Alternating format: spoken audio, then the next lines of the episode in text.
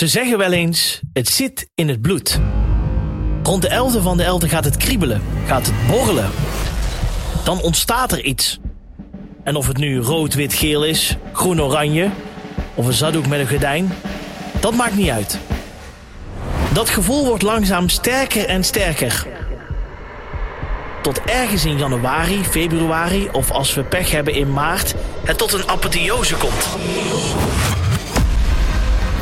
We krijgen de neiging om te gaan zingen, te verkleden, te bouwen en te sjouwen. We willen gaan proosten. Op elkaar en met elkaar. Drie, vier of zelfs vijf dagen lang laten we de boel de boel. En bestaat de gewone wereld even niet meer. Het is carnaval. Een gevoel dat met geen pen te beschrijven is. Een gevoel dat, nou, nou ja, gewoon een gevoel is. Een gevoel. Het gevoel. Welkom bij Het Gevoel van Carnaval, een podcast van Omroep Brabant. Met deze week het gevoel van.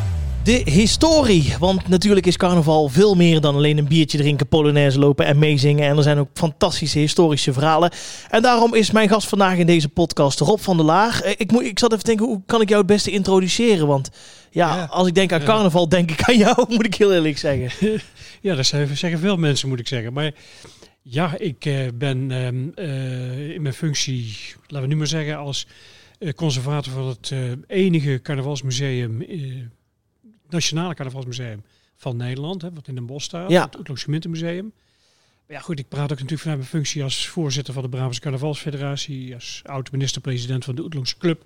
Dus ja, er zijn zoveel functies erin, maar Ja, dat is een heel lijstje. dus ja. ja, ja, ja. ja, allemaal niet zo belangrijk. Het is allemaal gewoon hartstikke leuk om eh, daarmee bezig te zijn. En bovenal liefhebber, natuurlijk. En ontzettend lief hebben ook voor het carnaval vieren. Dus niet alleen organiseren en niet alleen van de historie. Alhoewel dat laatste historie mij het meest pakt. Daar hou ik me nog dagelijks mee bezig, de hele jaar door. Mhm. Eh, is natuurlijk vooral ook het, het vieren zelf. Dat is, ja, dat vind ik geweldig. Heerlijk, hè? Ja. We gaan het uitgebreid over al dat soort dingen hebben. Ook inderdaad over de afgelopen tientallen jaren. Of misschien wel honderden jaren. Dat zal je zo meteen wel helemaal kunnen vertellen. Wanneer we een beetje terug moeten naar het begin van, eh, van carnaval. Maar we beginnen altijd met een voorstelrondje. Eh, ik heb een zin. Als je die af wil maken, dan eh, weten we een beetje hoe jij over het hele carnavalsgebeuren denkt. Carnaval is voor mij. Oei, dat is een heleboel bij elkaar. Dat is voor mij zeg maar, het ontmoeten. Ontmoeten is heel Mhm. belangrijk. De contacten die je, die je hebt, dat is voor mij de parodie, de persiflage. Dat is voor mij de humor, de, de, de, de spontane humor die je hebt wanneer je ook in het ontmoeten met elkaar praat. En eh flauwekul gaat vertellen naar elkaar. Eh, de onzin die ermee eh, uitgekraamd wordt. Het ontladen als het ware. Ehm, ja, het spel. Het spel Mhm. spelen. Als je een spel wil spelen, dan kun je dat. Hè. Dat is hartstikke leuk om dat te doen. Ehm, ja, het is zoveel samen ja. eigenlijk. Met, e- Vooral de emotie van het carnaval. Ik zeg wel eens van carnaval speelt zich af aan de tapkast. Eh, bij wijze van spreken aan de linkerkant staat iemand gruwelijk eh, te, te, te huilen van het lachen vanwege de flauwekul die daar uitgekraamd wordt. Aan de andere kant staat iemand gruwelijk te huilen vanwege het feit dat iemand in zijn omgeving de vorige dag of twee dagen daarvoor is overleden, bij wijze van Ja. spreken. En die zijn emotie daar kwijt wil. En tussen die uiterste van emoties bevindt zich ook de emotie van het carnaval. En die gaat ook alle kanten op. En die gaat alle kanten op. Ja. Mooi. Mijn mooiste carnavalsherinnering is... Dat is 1973, ongetwijfeld. Dat is het jaar waarin ik mijn echtgenote heb leren kennen in de Rara Raad in Oeteldonk. Ja. Ja, ja De Rara Raad. ja, ik, had, ik had toen s'morgens met... eh, ik had een paar meisjes ontmoet. En dus morgens had ik... eh, op de dag erop had ik met drie meisjes afgesproken. En er was er eentje die, eh, die op tijd kwam. En dat was mijn huidige echtgenote. Ach, wat leuk. En em, in het kader van deze aflevering, eh, dit is voor mij het moment uit de Brabantse carnavalsgeschiedenis. Ehm, ja, dat blijft voor mij natuurlijk toch eh, de eerste echte organisatie die er ontstond rondom carnaval. Ja, En dat is eh, 1882 eh Oeteldonk, wat een groot voorbeeld is geworden uiteindelijk voor, voor alles. Niet vanwege het feit dat ik zelf Oeteldonker ben, maar ja, als ik toch op een afstandje tegen dat carnaval aankijk, dan is dat toch een heel belangrijk gegeven. Want dat is toch een mijlpaal in zeker de Brabantse carnavalsgeschiedenis. ja. Mooi. Oeteldonk zal ongetwijfeld nog wel eh, ter sprake komen vandaag. Want ja, hè, als je kijkt naar tradities, historie, is er natuurlijk ook van alles over te vertellen. Maar ieder dorpje is natuurlijk op zijn of haar manier natuurlijk bijzonder qua carnavalshistorie. Maar, maar is er iets van een soort van, ja, weet je wat bijna niemand weet over carnaval? Waarvan jij zegt van, nou, als ik dat vertel, dan krijg ik altijd als eerste reactie, oh ja. Ja, er zijn heel veel dingen natuurlijk die je in gaandeweg. hè, Ik geef nogal wat voordrachten en lezingen over carnaval. Eh, Door het land heen intussen overigens. Oh, En, leuk, eh, ja. ja, ja, ja.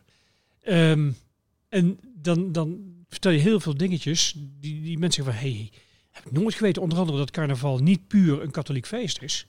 En maar dat er heel veel elementen in zitten die te maken hebben met heidense rituelen. Dat weten mensen vaak niet. Eh, dat carnaval plaatsvindt eind februari, begin eh, maart vaak. Eh, dat is altijd verschillend afhankelijk van wanneer Pasen valt. En dat het te maken heeft met eigenlijk een oude kalender, de parodie en de persiflage met de oude Romeinse kalender, waarbij februari de laatste maand van het jaar was. Oh, ja. Is wat mensen ook niet weten te weten, eigenlijk makkelijk kunnen nagaan. Want september komt van het Latijnse woord septem is 7. Ja. Oktober, octo is 8. November, novem is 9. December, decem is 10. Dus januari is de 11e, februari de 12e. Twaalfde. maand. Ja. Dat verklaart ook zeg maar, het wisselend aantal dagen. Aan het eind van het jaar maak je de balans op en je komt een dag tekort of wat dan ook. Nou, dat, eh, dat weten mensen vaak ook niet. En dat parodie en persiflage juist daarmee mee te maken heeft, wat je een beetje kunt relateren aan nu. Ook nu is het zo dat wij op oudjaar met oudjaar ehm, door een cabaretier laten vertellen wat er het afgelopen jaar allemaal is, is Gebeurd. fout gegaan. Of oud gaan. En, eh, Je rekent eigenlijk af met het, met het afgelopen jaar door nog één keer te praten over mensen die buiten het potje hebben gepiest, om het zo maar te zeggen. Nou, dat doe je met carnaval ook. En juist omdat het het laatste maand van het jaar was, past Mhm. dat ook helemaal in dat verhaal. Dus parodie en persiflage heeft daar ook mee te maken. Maar het maskers dragen, ook het muziek maken, wat vrijwel zeker afstamt ook van, van het eh kabaal maken in de middeleeuwen, de, eh, ja, ik moet zeggen, wat men deed met pannen en met, met, met eh, ratels en god mag weten wat, om die boze geesten te ja. verjagen. Ja. Eh, daar is onze huidige carnavalsmuziek nog min of meer op gebaseerd. Hm. En er zijn wel carnavalsverenigingen die muziek maken waarvan je soms denkt van, die zijn nog bezig met het verjagen van boze geesten. Dus Ik snap je, gezien ja. de kwaliteit, maar goed, Ja. daar- dat, dat hoor je, heb je van mij niet gehoord. Nee. Maar fijn. dus toen vanaf 1091 zie je die rituelen langzaam maar zeker daar plaatsvinden. En dat verwoordt langzamerhand tot wat wij nu kennen als het vastenavondfeest, de avond Mhm. voor de vasten. Eh, met nog steeds herinneringen aan die eh, oude rituelen. Mhm. Maar die, die, die verworden, hè, langzaam maar zeker weet men ook niet meer dat het heidense rituelen zijn. Men weet ook langzamerhand niet meer hoe het precies zit. Maar men gaat op die dagen feest vieren aan het begin van de vasten. Ja. En dat doet men met kluchten, dat doet men met parodie en persiflage. Dat doet men met, met eh, liedjes maken, dat doet men met eh, eh, nepgerichten. Dus juridische gerichten om, om zeg maar, iemand te kakken te zetten. Ja. En dan zie je dat langzaam maar zeker probe- men probeert, en zeker die 80-jarige oorlog, wanneer de hervormden het steeds meer voor het zeggen krijgen, al die steden waar langzaam maar zeker de hervormden voor het zeggen krijgen, wordt ook die vastenavond uitgeband. Want dat is een paapse stoutigheid, noemt men dat. Ja. Want vergeet niet dat vastenavond vieren in heel Nederland gebeurde. Overigens ook in, in daarbuiten, ook andere plaatsen tot in Italië toe. In al die Roomse eh, ste- of, eh, ja, steden en, en dorpen en noem maar op, werd vastenavond gevierd. Dus ook in Dordrecht, ook in Groningen zijn bewijzen dat in de middeleeuwen dat gevierd werd. Totdat die hervorming toesloeg. Nou, en dan zie je dat langzamerhand daar verdwijnt. Dat is in Brabant ook gebeurd. Brabant is later pas erbij gekomen. Is ook lang gezien als een soort van wingewest. Mhm. Bij 1648 komt Brabant definitief erbij. En, en dan scheurt ook zeg maar dat, dat oude hertogdom in tweeën. En dan zie je dat met name in het katholieke Brabant, want Brabant blijft katholiek, althans voor het grootste gedeelte, men toch vasthoudt aan die vastenavondrituelen. En ondanks dat de hervormden proberen, dus de kerkenraden, om dat vastenavond vieren tegen te gaan, Ja. gaat dat niet door. Die, de, de carnaval of het vastenavond vieren wordt toch gehouden. We weten dat aan, alle handen, aan de hand van allerhande eh, berichten, uit archiefstukken enzovoorts, uit rekeningen. We weten in 1707 werd er volop carnaval gevierd in, in eh, Breda.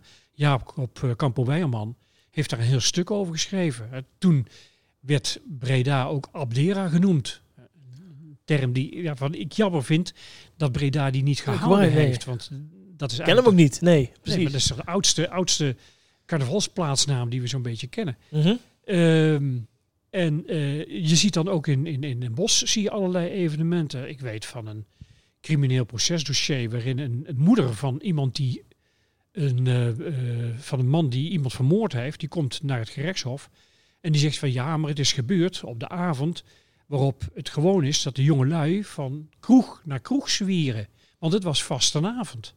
Nou, het feit alleen al dat iemand dat vertelt, eh, en dat in het midden van de 18e eeuw, is voor mij ook alweer een bewijs. Ja. Ja, dus er zijn allerlei bewijzen, eh, zoals bijvoorbeeld het haan knuppelen of het konijn knuppelen, eh, redelijk dieronvriendelijke zaken, die je nou niet meer mo- moet proberen te doen.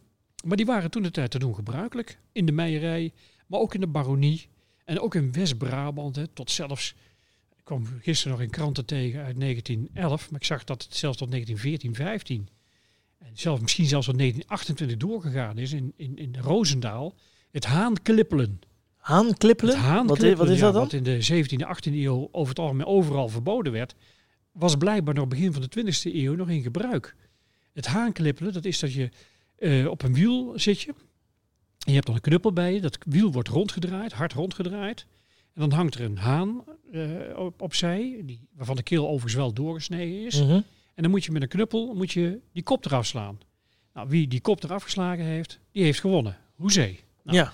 Dat zijn dingen die je nou niet meer moet Nee, proberen nee, dat natuurlijk. zo lijkt me niet heel erg handig, nee. Maar dat, dat waren allemaal zaken die nog speelden in die, in die tijd.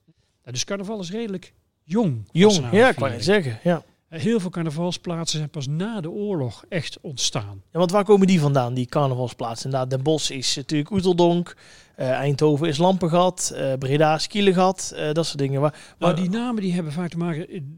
Ik zeg al, Abdera, dat is de oudste eigenlijk in, in Breda. Maar dat heeft men niet meer volgehouden. Nee. Pas in 1882 komt Den Bosch natuurlijk met zijn Oeteldonk. En dat heeft te maken met van dat de stad voor drie dagen zich omtovert in een dorp. En dat dorp heeft dus een eigen naam. En dat naam, naam is Oeteldonk.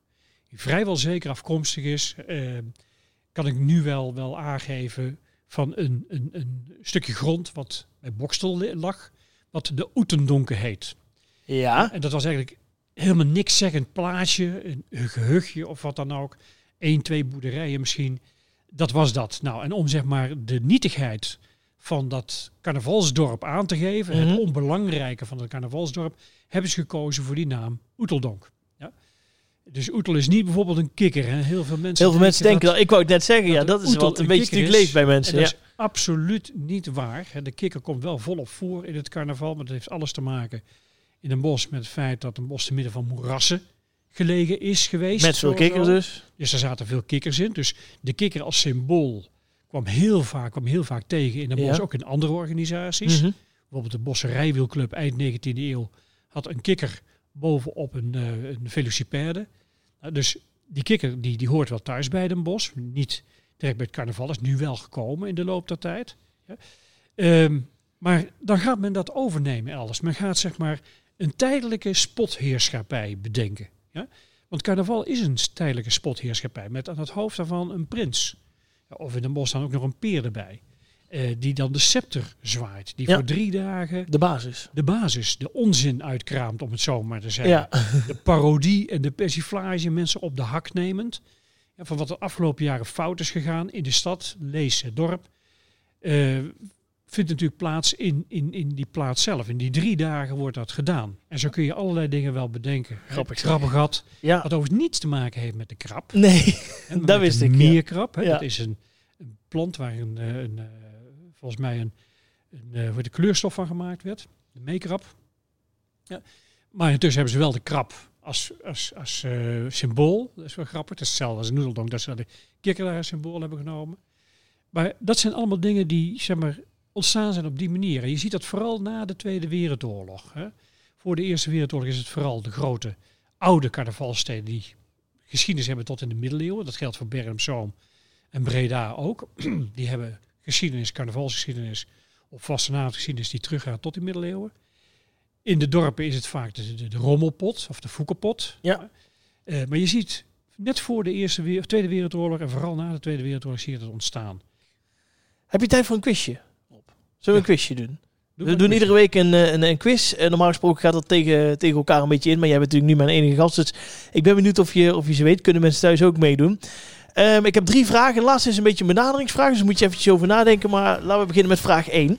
Ehm, als welke bekende leider gingen in 2020 veel mensen verkleed? Was dat A. Mark Rutte, B. Donald Trump of C. Vladimir Poetin? Dat lijkt me niet zo moeilijk eigenlijk. Nee, Het zou zelfs de komende carnaval wel zijn. Trump. Trump, ja, inderdaad, ja. Ja, heel veel mensen die kochten de pruikjes en die sminkten zich dan een beetje zo bruin-rood, eh, zeg maar. Zoals hij natuurlijk zelf ook eh zonnebrandbruin eh, is. En mensen gingen heel veel, volgens mij nog steeds inderdaad heel veel te koop. Dus dat is in ieder geval één puntje. Vraag 2. in, in 2019 verbrak CV de Meerpoel uit Zomeren een bijzonder wereldrecord. En eh, welke was dat? Mag je uit eh, een van de drie kiezen. Was dat A. Lange afstand Polonaise lopen. En dan liepen ze 17,9 kilometer eh, ver. B. eh, het was de langzittende prins van Brabant. Namelijk 32 jaar heeft hij met de scepter gezwaaid. Of C. Het was de langste wagen die kon meerijden in de optocht. Namelijk 16,4 meter. Eh, het is de Polonaise. Het is de Polonaise. Ja, ja. en ik, ik, ik, ik kan me herinneren, of wij, of wij er nou bij waren, weet ik niet. Volgens mij hebben we dat wel eens een keer meegemaakt. Als, voor, als eh, bestuur van de Brabantse Carnavalsfederatie. We waren ook toen mee jurylid geloof ik, of iets in die geest. Of dat nou in de Meerpoel was of ergens anders. Het kan best zijn dat ze dat... Maar ik weet wel dat het eh, de Polonaise was. Ja, het was in ieder geval een uh, uiteindelijke wereldrecord. Ze moesten volgens mij ook nog op een bepaalde manier lopen. Dat ze drie passen moesten zetten en dan één beetje buiten de rij en dan weer terug. Het was, Ja. dat nog een bepaalde dans zat er ook nog bij. Als ze dat nou komend jaar doen, dan kan hij nog veel langer. Want er moet ook nog anderhalve meter Meter, ja, dat klopt. Ja, er moeten stokken tussen. Dan, dan gaan ze het zeker winnen. Langste Polonaise in coronatijd. Dan, Ja, ja, dat die, niet eh, oproepen, want dan... nee, dan wordt het één groot gekhuis. Dat doet iedereen mee, denk ik. Ehm, vraag 3, dus een benaderingsvraag. Ehm, hoeveel procent van de Brabanders ergert zich aan toeristen die beneden de rivieren carnaval komen vieren? Ehm, ik, ik denk dat dat een stuk minder is dan, dan de helft. Omdat Brabant, eh, wat dat betreft, de Brabanders veel meer openstaan Mhm. voor mensen van buiten. Ik denk dat het wel le- meer leeft in de steden, dat men daar wat moeite mee heeft. Als men zich niet houdt aan zeg maar, het spelelement. Of men zich alleen maar verkleedt als banaan of, of eh, indiaan of god mag weten wat. Politieagent, ja. Dat soort Dan dingen. denk ik dat het onder de 50% ligt. Klopt, 39 procent. Ja. ja, van de mensen die denken van nou, eh, hè? Ja. kom maar, maar liever niet, zeg maar. Ja, Dus, nou ja, ja.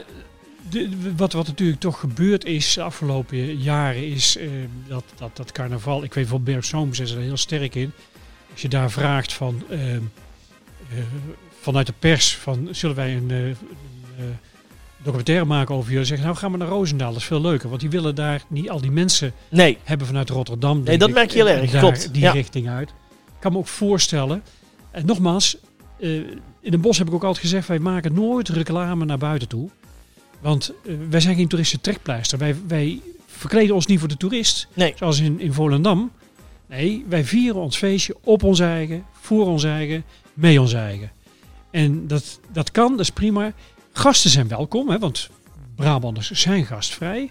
Maar dan moet je wel houden aan de normale fatsoensregels die er normaal ook gelden. gelden. Want vaak denken mensen van buiten van, nou kan het, hè, carnaval. En nou kunnen we los. Ja. En dat is dus niet zo. Ook de normale fatsoensregels gelden met carnaval. En als je dan ook nog een beetje aanpast aan het spelelement. Als je carnaval gaat vieren, je kent het niet, je kent het, eh, je wil dat gaan doen. Prima, welkom. Maar houd je dan aan de fatsoensregels. En zorg ook dat je je aanpast aan het spelelement wat daar gespeeld wordt. Doe bijvoorbeeld ook de kleuren aan van de, de dorp De plek, of de stad. ja. Het, het grappige is dat in Brabant, ik denk dat het ook een beetje van Den Bosch afkomt. En daar is het in 1910 weet ik al voor de eerste keer dat het rood-wit-geel zeker gebruikt wordt.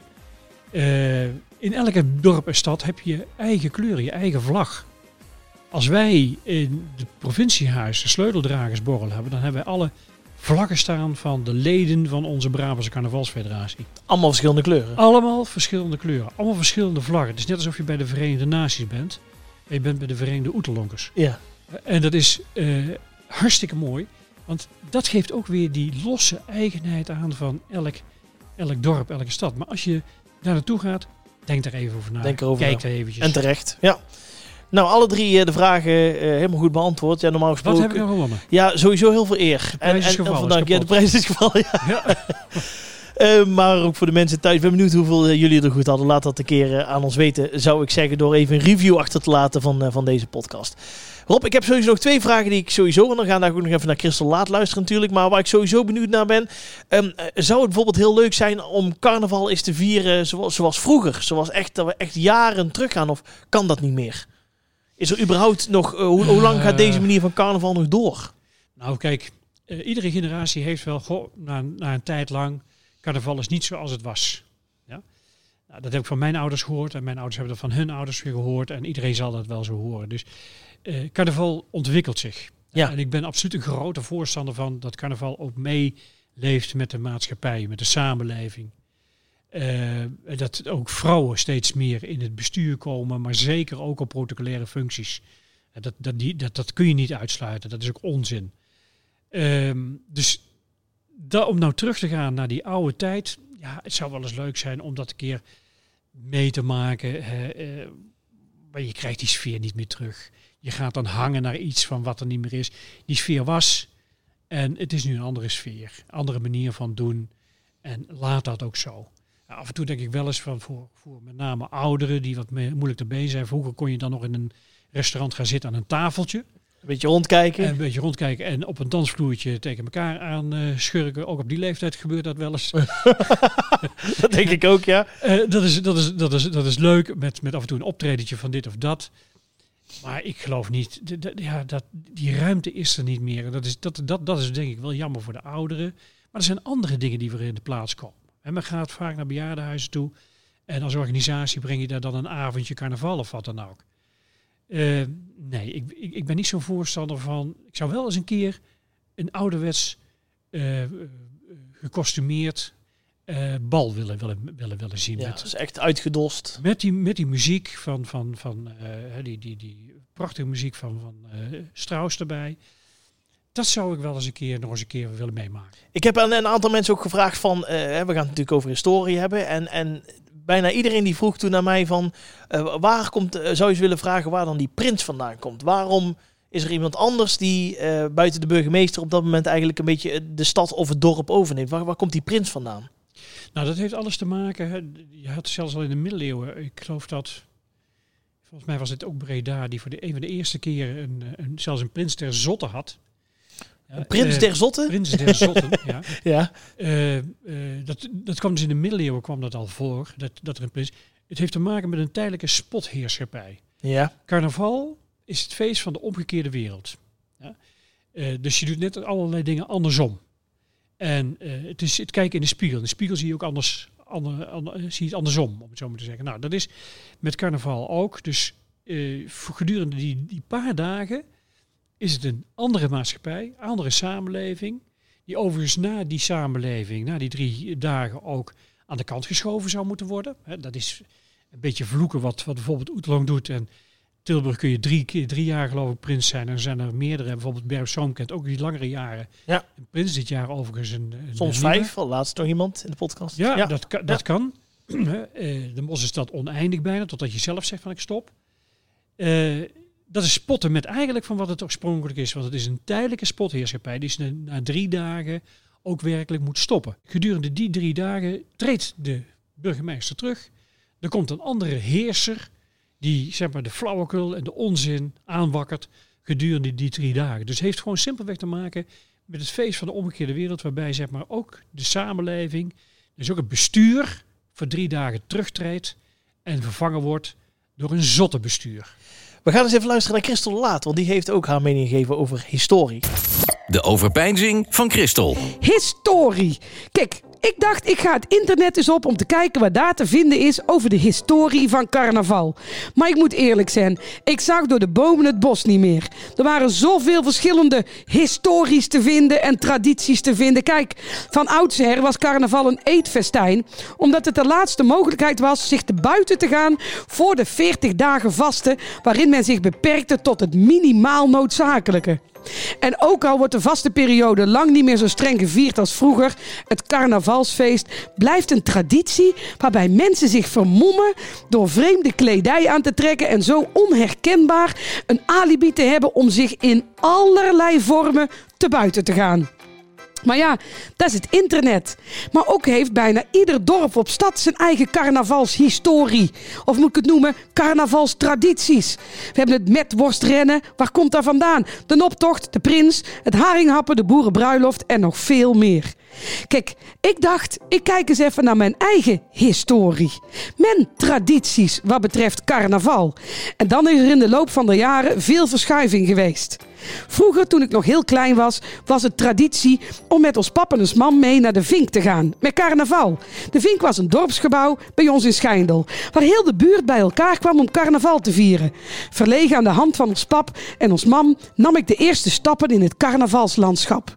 Maar later, toen ik een jaar of 11, 12 werd, is mijn historie veranderd. Ja, toen veranderde het. Toen ging ik naar Den Hecht, weer een ander gemeenschapshuis, om daar al hossend de vier dagen door te brengen. Ja, nu hossend, met op zijn tijd een polonaise en hier en daar een kusjeskring, waarin ik meestal niet gekozen werd.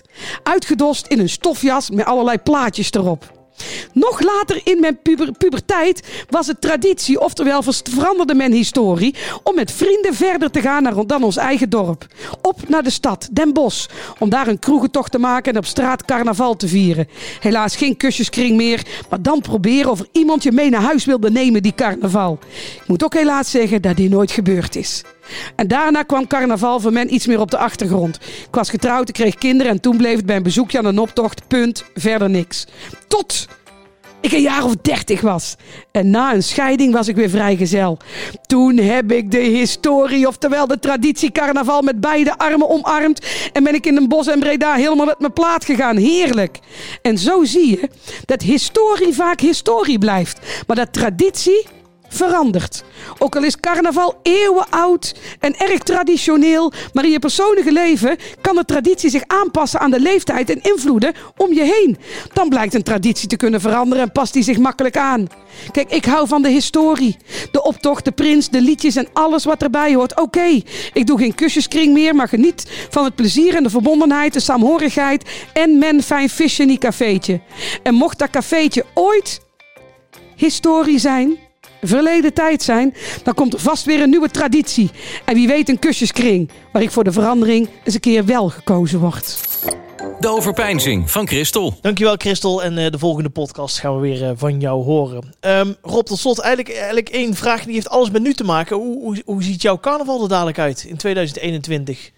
Bedoel, Eh, nou ja, het is goed. een heel lastige vraag, maar wa- wa- wat kan er wel? Of wat, ja, hoe denk jij daarover? Ja, dat, is, dat is een beetje moeilijk, om, want ik ben natuurlijk ook voorzitter van de Brabantse Carnavalsfederatie. Ja, we daarom. Zitten, we zitten midden in... Misschien dat jij toch iets meer weet. ik weet wel iets meer natuurlijk. Maar eh, daar kan ik hier eh, verder niet, over, over uitweiden. Het zal heel moeilijk worden, zonder meer om het te vieren. Ik, wat ik al sinds volgens mij juni al roep, ook als voorzitter van het BCF. Jongens, kijk naar een mogelijkheid om het, te, om het te beleven. Niet om het te vieren, maar om het te beleven. Mhm. En met beleving praat ik ook over zeg maar, het passief zien van een leuke uitzending. Bijvoorbeeld Omroep Brabant. Maar zo zijn er ook heel veel lokale omroepen die allerlei dingen gaan doen. Met leuke films, met quizjes, met een leuke toespraak, parodie, persiflage. Dat je wel in aanraking komt met carnaval Dat je zonder dat je daar carnaval, ergens moet, naartoe moet bewijzen van. Uitbundig Ja. vieren zit er komend jaar, zoals ik dat nu zo bekijk, zit er, zit er echt niet in. Nee. De vaccins komen eraan, maar voordat het zover is dat iedereen ingeënt is, zijn we ver na carnaval, naar mijn idee. En wat ik uit de berichten ook eh, begrijp, dus daar, dat, dat, dat gaat hem niet worden. En nogmaals, we moeten ook proberen dat we niet weer dadelijk het imago krijgen van verspreider van het virus. Eh, overigens een volledig vals eh, eh, imago, want het is maar Ja, toeval. Ja, Het dat- had ook elders gekund. Ja. Maar nee, ik, het wordt een zeer ingetogen carnaval. Maar laten we ons gewoon komend jaar voorbereiden op 2022. Dit was hij, de podcast van eh, Historie. Mag ik jou hartelijk danken. En ik eh, hoop jou eh, snel weer eh, te spreken. En sowieso inderdaad dan toch een keer weer aan de tapkast in 2022 te ontmoeten. Dan kunnen we in ieder geval genietend met een biertje erbij toch denken van potverdorie. Wat een bijzonder jaar is het geweest. Ja, nou, het is een wat langer voorseizoen. Hè? Ik zeg Ja, van, dat carnaval- is het wel een beetje. Ja. carnaval kent twee, of Den Bosch zeker, maar andere plaatsen ook kennen maar twee seizoenen. Dat is carnaval en voorcarnaval. ja, Na carnaval kennen we niet meer, want het Nee. begint meteen op aswoensdag. Nou, we hebben hem wat langer voor carnaval dit jaar, seizoen. Laten we daarop houden. Eh dank, nogmaals, dankjewel. Fijn dat je er was voor eh, alle mooie verhalen. Dit was eh, de podcast Het Gevoel van Carnaval, aflevering van Historie. Wij zijn er over elf dagen weer met een nieuwe podcast. En vergeet niet om een review te schrijven en natuurlijk zoveel mogelijk te delen.